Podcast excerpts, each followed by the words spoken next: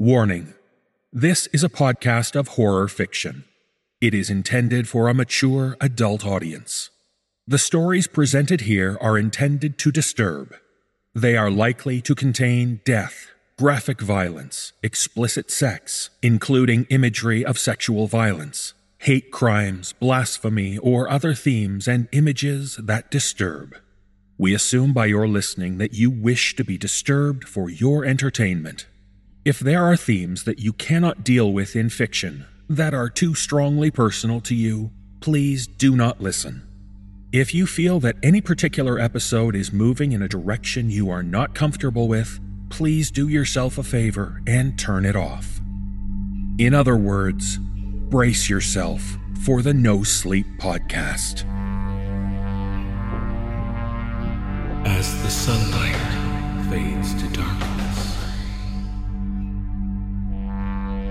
the frightful tales creep into your mind.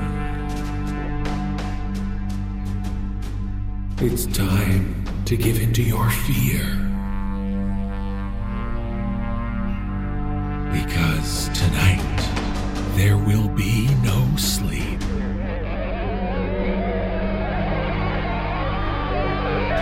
Brace yourself for the No Sleep Podcast. Something told me not to run, and I guess that's just country instincts. Don't run from animals. You become prey if you weren't already before. I couldn't resent her for it. If he'd still been around, I might have killed him myself. Jack has been prone to night terrors and usually calms down after a bit of soothing, so I went upstairs to reassure him. I dreamt that I was on an airplane that was falling out of the sky as it was assaulted by small blue men. Others claim the 911 tapes are proof that mankind still has mysteries to solve in our own backyard.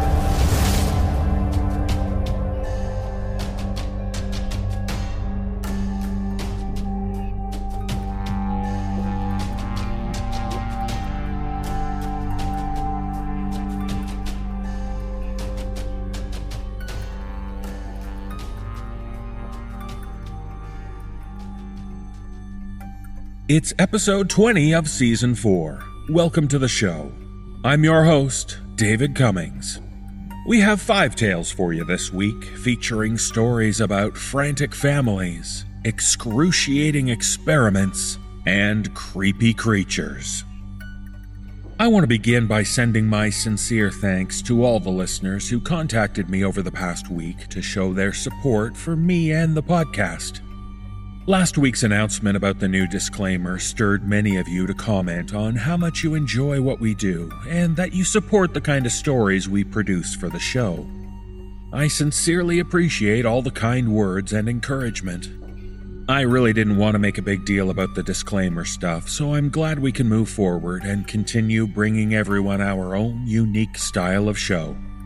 As ever, I'm swamped with emails and hopelessly behind in responding, so please accept this message as my way of thanking everyone who wrote to me, as I thank you on behalf of the entire No Sleep Podcast team.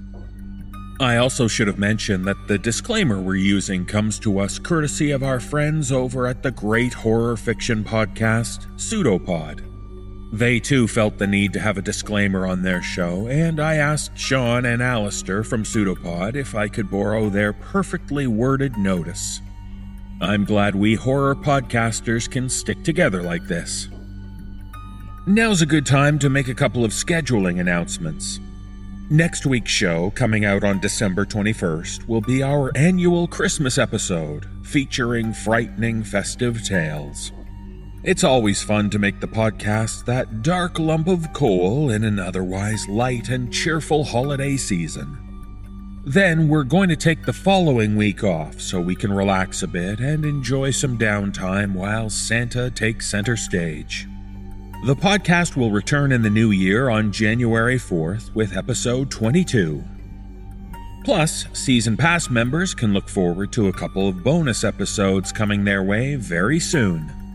We have one bonus episode coming out very early in the new year, as well as the return of the popular Suddenly Shocking series, featuring dozens of flash fiction tales to bring you blazingly fast frights. Finally, I should mention that with the new year comes thoughts of a new season of the podcast.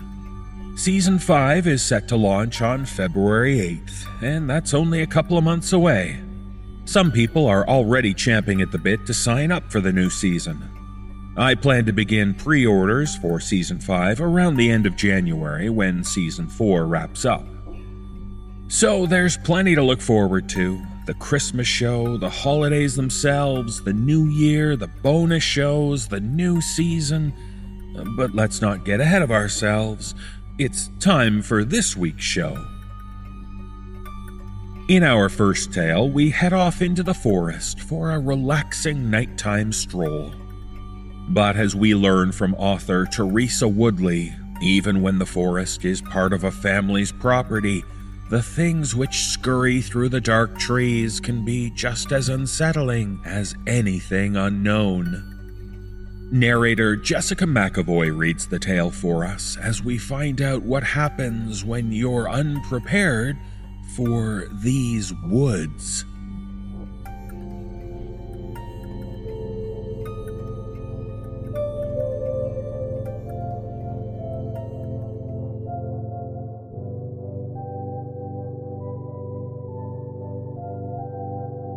I've always been wary of the woods.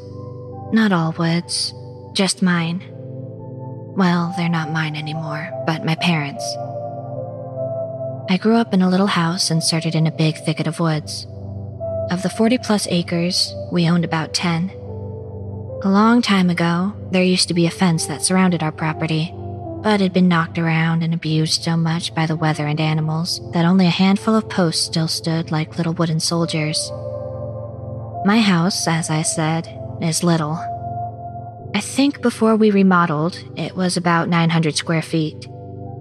That's three bedrooms, or two technically, and mine being an office of sorts, a kitchen, bath, and living space.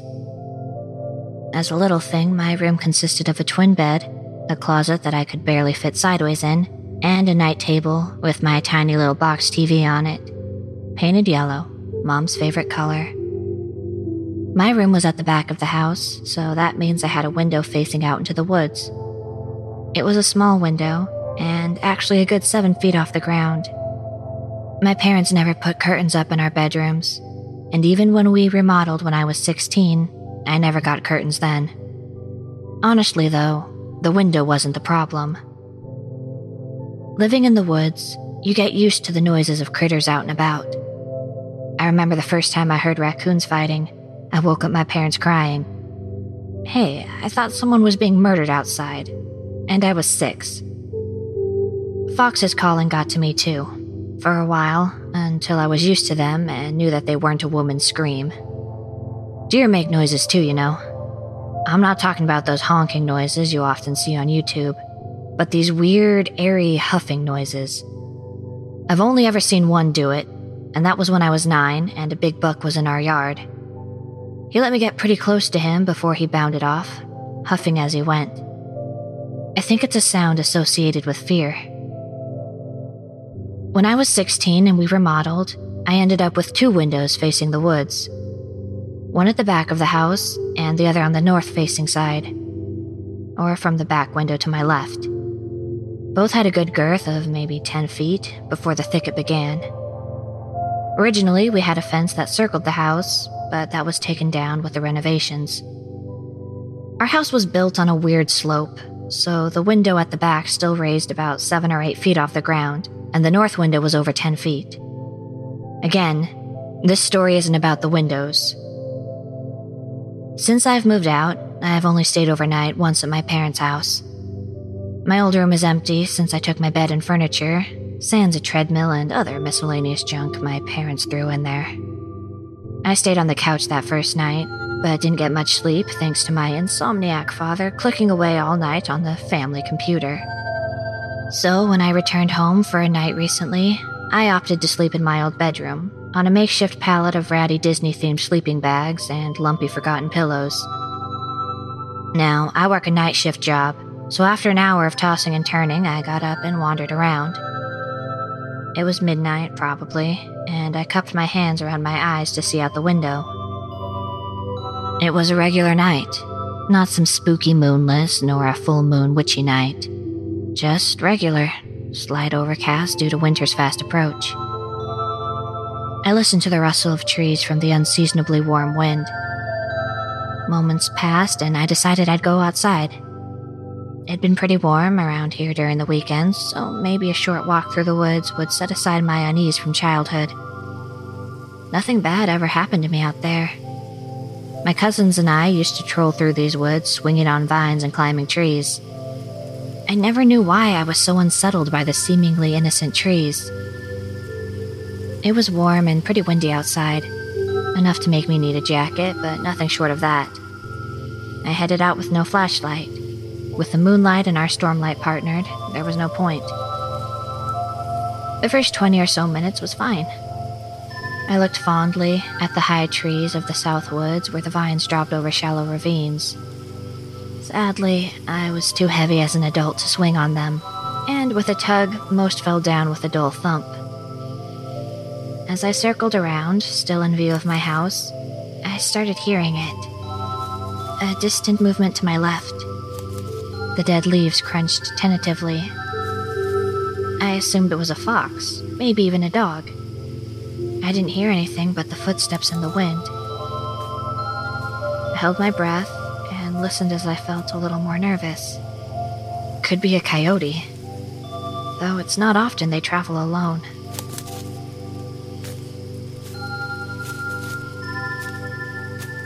Closer now. Very delicate and light. Maybe a cat? I was as still as the wind would let me. Then I heard a little more. A soft inhale. I could tell, even at this distance, that it was through the nostrils due to a high pitched whine. It was as if this little critter was holding its breath. Maybe we were spooking each other. My lungs burned, and so I exhaled, loudly, and then panted a bit. When my breath slowed, I listened again, and heard breathing. It was slow, deliberately masked breaths. Immediately, I felt disjointed. I don't mean uncomfortable or frightened, but my mind felt like someone took a hammer to it. A primal fear overwhelmed me so quickly that I didn't have time to panic. I stood standing in these woods, not a quarter mile from my own home, with tears blowing into the breeze. I was standing so my scent was directly smacking whatever was out there. It knew I was there. I didn't run. I couldn't. I listened as the wind died down to the soft little step, step, steps, three at a time. The air turned rank, I can't even begin to describe the smell to you. It smelled a lot like methane, that sort of sulfuric, flatulent smell, mixed with what I can only assume is rot. Think rotten meat that's been sitting in an outhouse for a week. Worse. The smell was so immense that I can't remember when I stopped crying and started vomiting mucus from my sinuses draining. I think the vomiting helped me snap out of it for when I stood back up and wiped the sleeve of my sweater across my mouth, I had control again. Something told me not to run, and I guess that's just country instincts. Don't run from animals. You become prey if you weren't already before. The footsteps stopped at the same time the smell came, and I heard the breathing to my left. It wasn't a dark night, but I couldn't see anything. Just trees, bushes, fallen limbs. Suddenly, the breathing stopped. Again, I caught myself holding my breath. My ears rang with silence. Even the wind had stopped blowing. Huffing noises. The noises circled me for at least five minutes. I stood still, feeling terrified and foolish. My house was literally right there. Could I make it if I ran? Doubtful. Then the screaming started. Loud, painful calls right into my left ear. I instinctively covered my ears and hunkered down. The scream continued, one long, mind shattering note. It lasted longer than any animal or human could scream, or at least should scream. I felt footsteps to my left, and when I looked over my arm, something bowled me over. I rolled down a small incline, eventually smashing my back into a tree. The screaming was still going when I sat up and touched my ears and head, checking for wounds. I noted my ears were bleeding. I scrambled to my feet and looked around. Nothing. The screaming died to an echo in the woods. I can't honestly say if the smell was still there. I think I was used to it by that point. My ears ached, pounding my heartbeat into my skull.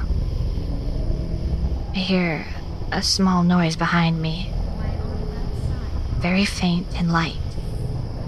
I peeked around the tree to see my parents' bedroom light on. I could see the shadow of my mom in her window, calling out to me. I couldn't make out what she was saying. My head buzzed too fiercely. No, I called, hoarse.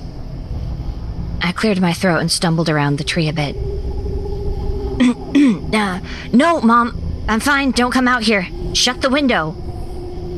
I tried to mask the panic in my voice. My mom responded and closed the window. Their light went out immediately afterwards. The wind was gone, and the only thing I could hear was my own blood dripping from my ruptured eardrums. I couldn't feel much. My limbs felt numb and my back ached. My whole head buzzed. I couldn't even follow my own instincts if I had tried. I stood still, like a deer in the road. Pacing started around me again. Over the ringing in my ears, I heard that same huffing. I turned my head to follow it, straining to see whatever it was in the darkness. Nothing. I couldn't even see something blocking the lights of the house or the stars in the clearing. There was nothing but sound. Mom, come out here. The voice was inhuman. It sounded like it was trying to mimic my own voice, but it had this animalistic quality to it. High pitched and whiny, but gravelly like a smoker's voice. It came out more like a yowl than anything. It repeated louder. Mom, come out here. When nothing happened, it stopped moving. I could hear ragged breaths to my right. I'm out here. Come. I ran. I tripped and slid, falling a final time in my gravel driveway. I was sobbing, big heaving breaths. I couldn't breathe, and I was making too much noise to hear. I laid there in the security lights glow for God knows how long. Five, ten minutes? I finally calmed myself. I slowed my breathing, my knees pulled to my chest. A rock hit me on the back. Then another. I unfolded myself and looked behind me into the woods. A figure stood, arms still extended from the toss. They stood at the edge of the light, and I could make out only a little detail. It looked like an animal was standing on its hind legs, but also humanoid. Eyes flickered a light whitish teal when it blinked. Then it turned and was gone into the shadows. I stood up and wiped the dust and dirt from my hands and pants. I was dazed, probably in a state of shock. I paced a little before I headed inside. I walked back to my room and stood there, staring out the window. After a few minutes, I heard a small tap on the glass. Come out the window.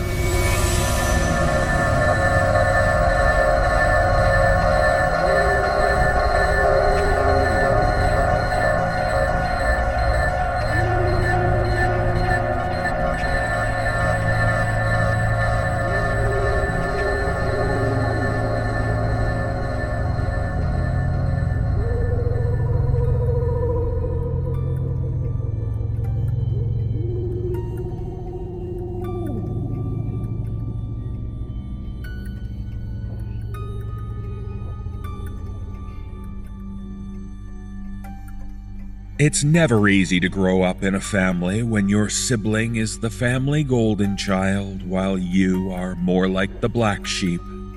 In this tale from author T.E. Parker, we learn how a younger brother resents his successful sister. So much so that he is now on a quest to see her well and truly dead.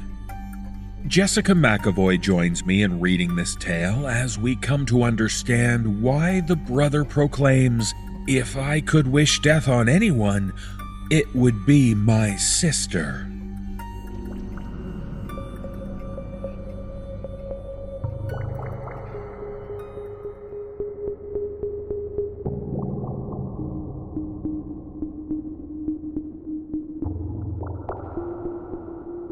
I can't think of anyone who deserves it more. I mean that from the bottom of my heart. Fuck you if you think that makes me the bad guy. Maddie was eight years old when I was born.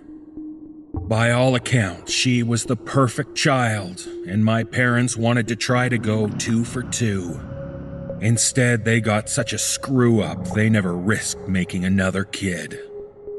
Whereas Maddie was calm and quiet and slept through the night from birth, I howled day and night, and nothing could ever shut me up.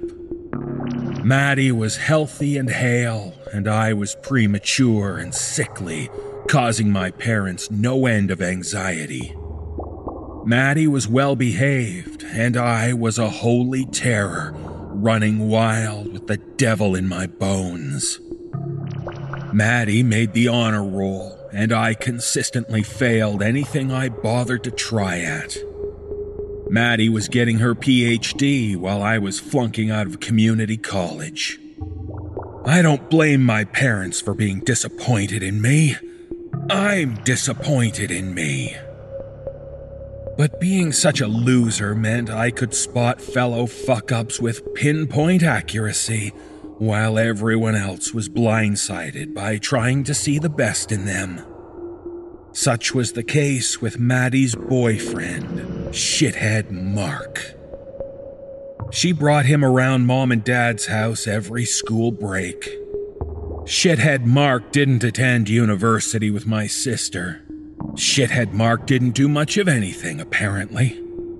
He told my folks he developed video games, but I never saw any evidence of this, and the guy couldn't tell his ass from his front when it came to computers. He and Maddie moved in together so she could support him until he made it big. yeah, right. Maddie came home less and less. Shithead Mark seemed to always need her car for something or other, and it never seemed to be the right time. She stopped putting photos on Facebook of her and her study buddies at the campus bar. She sounded strange when she called, and Mark always wanted to get her off the phone and take care of something in the background. It was when she dropped her strict vegetarian diet that I started to worry. I scraped together enough spare change for bus fare and made plans to surprise her with a visit. The whole bus ride, all I could think about was Grandma and Grandpa's farm when Maddie had taken the vow of vegetarian at 13, after Grandma had tried to teach her how to properly slaughter chickens.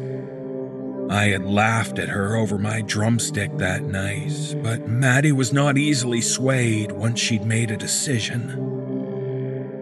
Maddie's car was gone from the numbered parking space of their office complex, so I knew shithead Mark was out somewhere. I'm not sure what I would have done if he'd been there. The downstairs door was always busted, so I didn't need to buzz her unit number to get upstairs. I rapped on the dull wood and waited. After a minute, I knocked again, louder this time. It was Maddie who opened the door, all right, but I needed a moment to recognize her. Her trademark vibrant lipstick was gone, revealing chapped, downturned lips. Her hair had gone from bubblegum blonde to a dull mousy brown, closer to how it had been when she was little. Instead of the fun, hipsterish retro pinup outfit she loved, she wore a cotton shirt with a cardigan. A cardigan, mind you. She looked like a Mormon missionary. You should have called. I couldn't think of anything to say to that. Her voice was as flat and dead as her eyes. How did you get here, Brian? When I told her I took the bus, she told me to hang on and then close the door in my face. I had half a mind to kick her door in and give her a good shake. What the hell was her problem? When she came back, she had a handful of crumpled small bills, and she held them out the way you'd hold out your hand for a dog to sniff. Get out of here before Mark comes back. If he sees you, he'll kick your ass. Goodbye, Brian. And that was the extent of the visit. She'd given me almost enough for the fare back home. I couldn't understand what had happened to my annoyingly cheery extrovert of a sister. What had hollowed her out and left nothing but that shell of a girl behind? Maybe university was draining her like everyone in higher education was always complaining about. But she had always loved school. She loved everything. That's who Maddie was. My parents hadn't even noticed I was gone. I was still living in my childhood bedroom, the one with the wonky window that whistled when there was wind and led out to the flattish stretch of roof over the garage, where I would sometimes sneak out and look up at the stars. Though I was using it more as a convenient smoking spot these days. I sat out there and smoked and thought about what the rest of my life would look like. It wasn't a pretty picture. I was still out there when my parents got the call. God, I still hate myself for that. Hiding from the world like the spineless little twerp I am. They were all alone when they got the news their golden child, their one hope, had died. Slipped getting out of the shower and hit her head on the sink. What a stupid fucking way to die. The police wanted to rule out foul play, so I had to fess up about my visit. Shithead Mark was the one to find her. He'd been getting high with his buddies when it happened, which was less than an hour after I'd left. If you had asked me how I handled the grief, I wouldn't be able to tell you. I didn't handle much of anything. I couldn't even cry until the day after her funeral. I woke up in the understanding that she was gone. Gone and would never be in my life again crushed me. I cried for the future she should have had. It was supposed to be so bright, and now it would never happen. I'd never be able to talk to her again. Except. Except that among the group of losers to which I belonged, there was a girl. A girl who'd never grown out of her eighth grade goth phase. Anne claimed to belong to a Wiccan coven, but her beliefs were as mismatched as anything. If belief was buildings, Anne had a skyscraper. She believed in Bigfoot and aliens and crystals and naturopathy and pyramids. Anne believed. When she first asked me if I'd like to say goodbye to my sister for real, I nearly decked her. Graveside confessionals were one thing, but Ouija boards were a different animal altogether. It didn't turn out to be a Ouija thing, though. While my parents were out, I texted Anne the all clear. She showed up with a backpack of assorted weird. I'm not going to list the ritual she used, but there was blood painted on the floor. Anne insisted it was pig's blood, but I have my suspicions.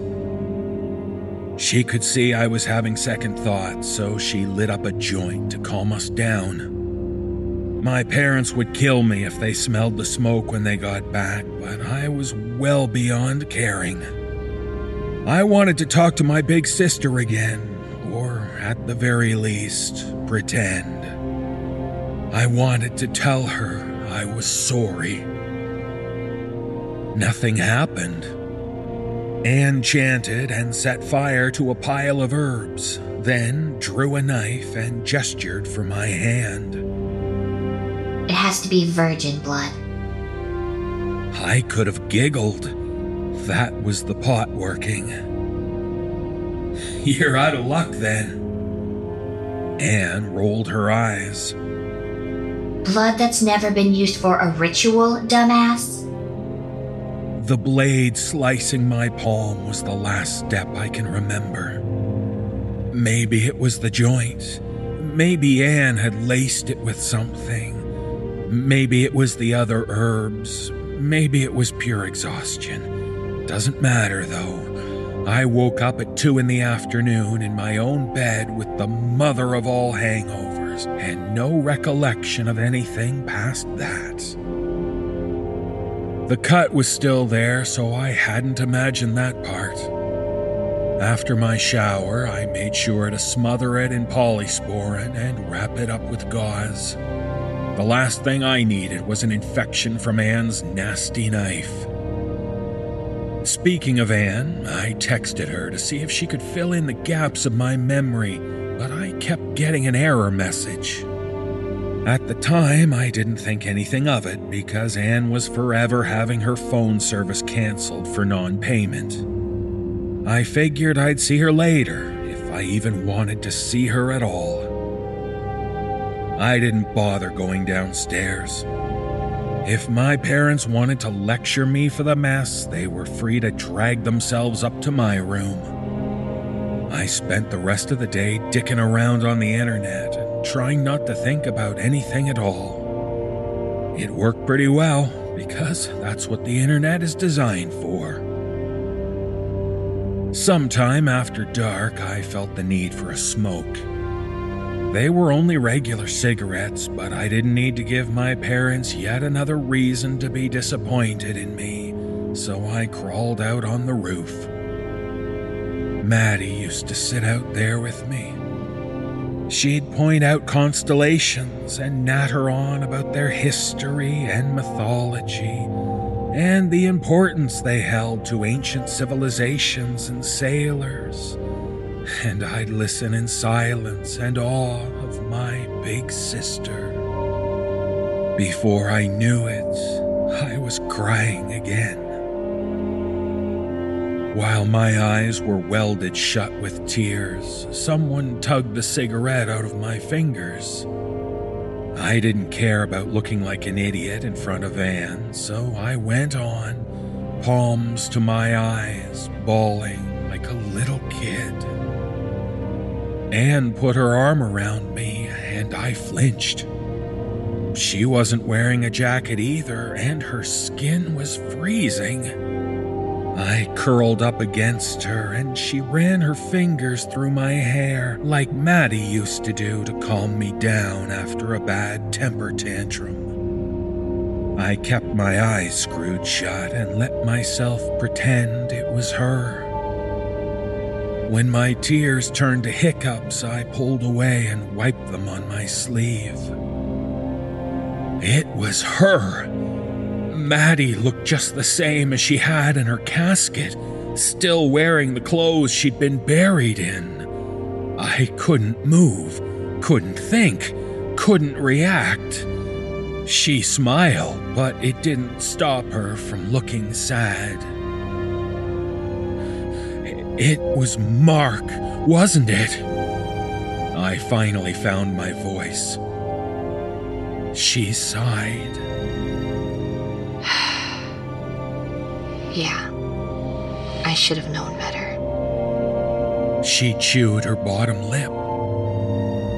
He was so mad about the money. He wanted to know what I did with it, but I thought he'd be angrier if he knew I gave it to you.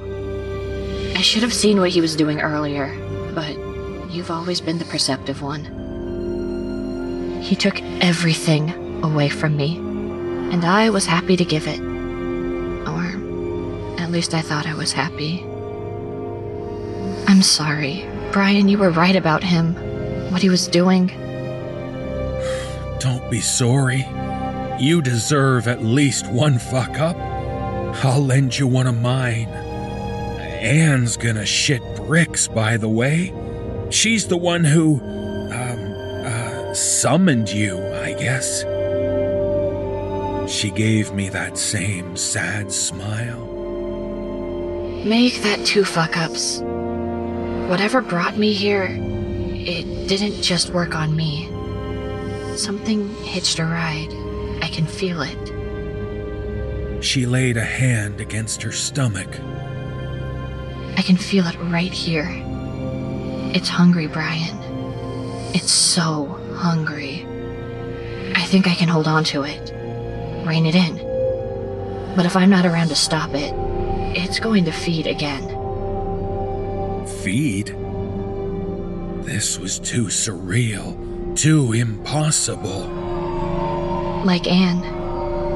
I'm sorry. I'm so sorry. I have to go now. Promise me you'll look after yourself. Keep yourself safe, Brian, because I can't. No one's going to be safe around me. She leaned over and pressed a kiss to my forehead.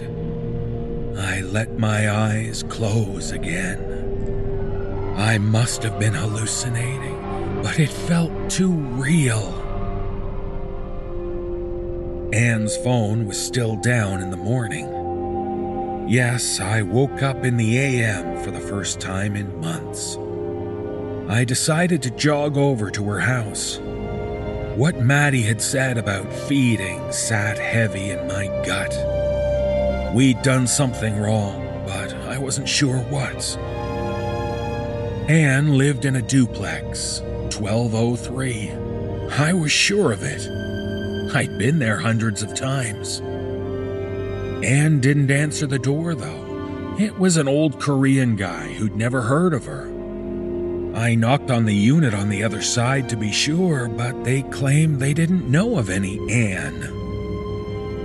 I pushed down the panic threatening to choke me and called the college we'd both attended to ask them for the emergency contacts of Anne Sutherland. After an agonizingly long wait, they informed me that they had no student by that name, and with a little prodding, admitted that they'd never had a student of that name. I ran home. I hadn't run in ages, but I ran all 20 blocks. Lungs heaving in what might have been hyperventilation, I logged onto Facebook and looked up Anne's profile. Hundreds of Annes, but none of them were her. It was like she dropped off the face of the earth. I went around my room, ripping Polaroids off the walls. I hadn't imagined her. I had dozens of pictures with her, except that now I didn't. I slumped against my bed in defeat. Anne was gone, and I was the only one who knew she'd ever existed. Was that what Maddie had meant by feeding? God. Oh, God. What the fuck had we done? I ate dinner in silence with my parents. They didn't ask me how I was or what I had done that day. They were never that interested in my life. I wondered how they would react to the information that I'd raised their daughter from the dead as some foobar zombie. Probably they'd ignore it like they'd done their best to ignore my entire dysfunctional existence. When I was shut in my room again, I called the police. The person who answered the phone shuffled me back and forth until I reached the incredibly confused leading investigator on my sister's case. Officially, it was still open. I wanted them to take a closer look at shithead Mark. I wanted that bastard to get nailed to the wall. I was put on hold. When the guy came back on the line, he told me that Mark was not a person of interest. Actually, he told me he'd never heard of a Mark being involved. My stomach dropped to my feet, and I apologized for taking up his time. So, she got Mark too. I couldn't resent her for it. If he'd still been around, I might have killed him myself. I pondered the reasoning behind going after Anne and figured it must have been part of raising Maddie in the first place. I shuddered at the understanding that the reason I still existed at all was because of the love my sister has for me. She's out there I'm not gonna go looking for her. She has enough problems, what with some kind of parasite demon that eats people's very existence. She doesn't need her screw up of a little brother tagging along. If she wants me, she knows where to find me. I'm not even sure I'd run if it came to that. I should have let her soul sleep. Thanks to me, she's forced to walk the earth, burdened by the monster clinging to a body that should be resting in a now empty grave. If I could wish death on anyone, it would be my sister. I can't think of anyone who deserves it more.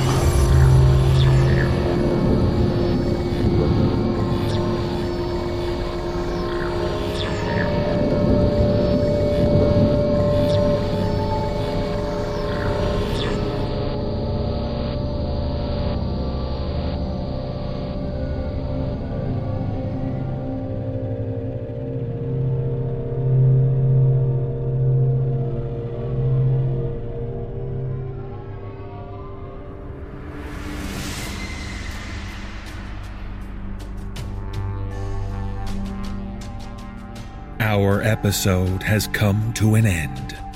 Thank you for spending time with us at the No Sleep Podcast.